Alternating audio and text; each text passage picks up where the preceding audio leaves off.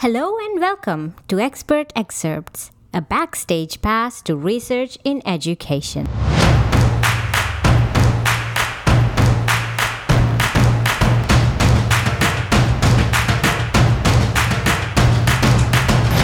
I'm your host, Dulmini Watugale.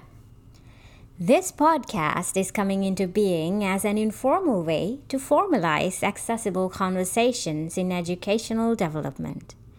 In each episode, I'll be interviewing change makers in the field of education.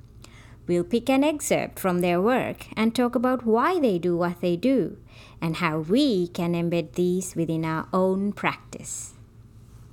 In the article, Words Fail Us How Academics View Language and Ideas in Higher Education Research, that was published in the International Journal of Academic Development, the author, Dr. David Green, writes By developing an ear for the cadence of the discipline over time, students undergo a linguistic rite of passage and crack the code, providing access, open sesame, to a new way of communicating.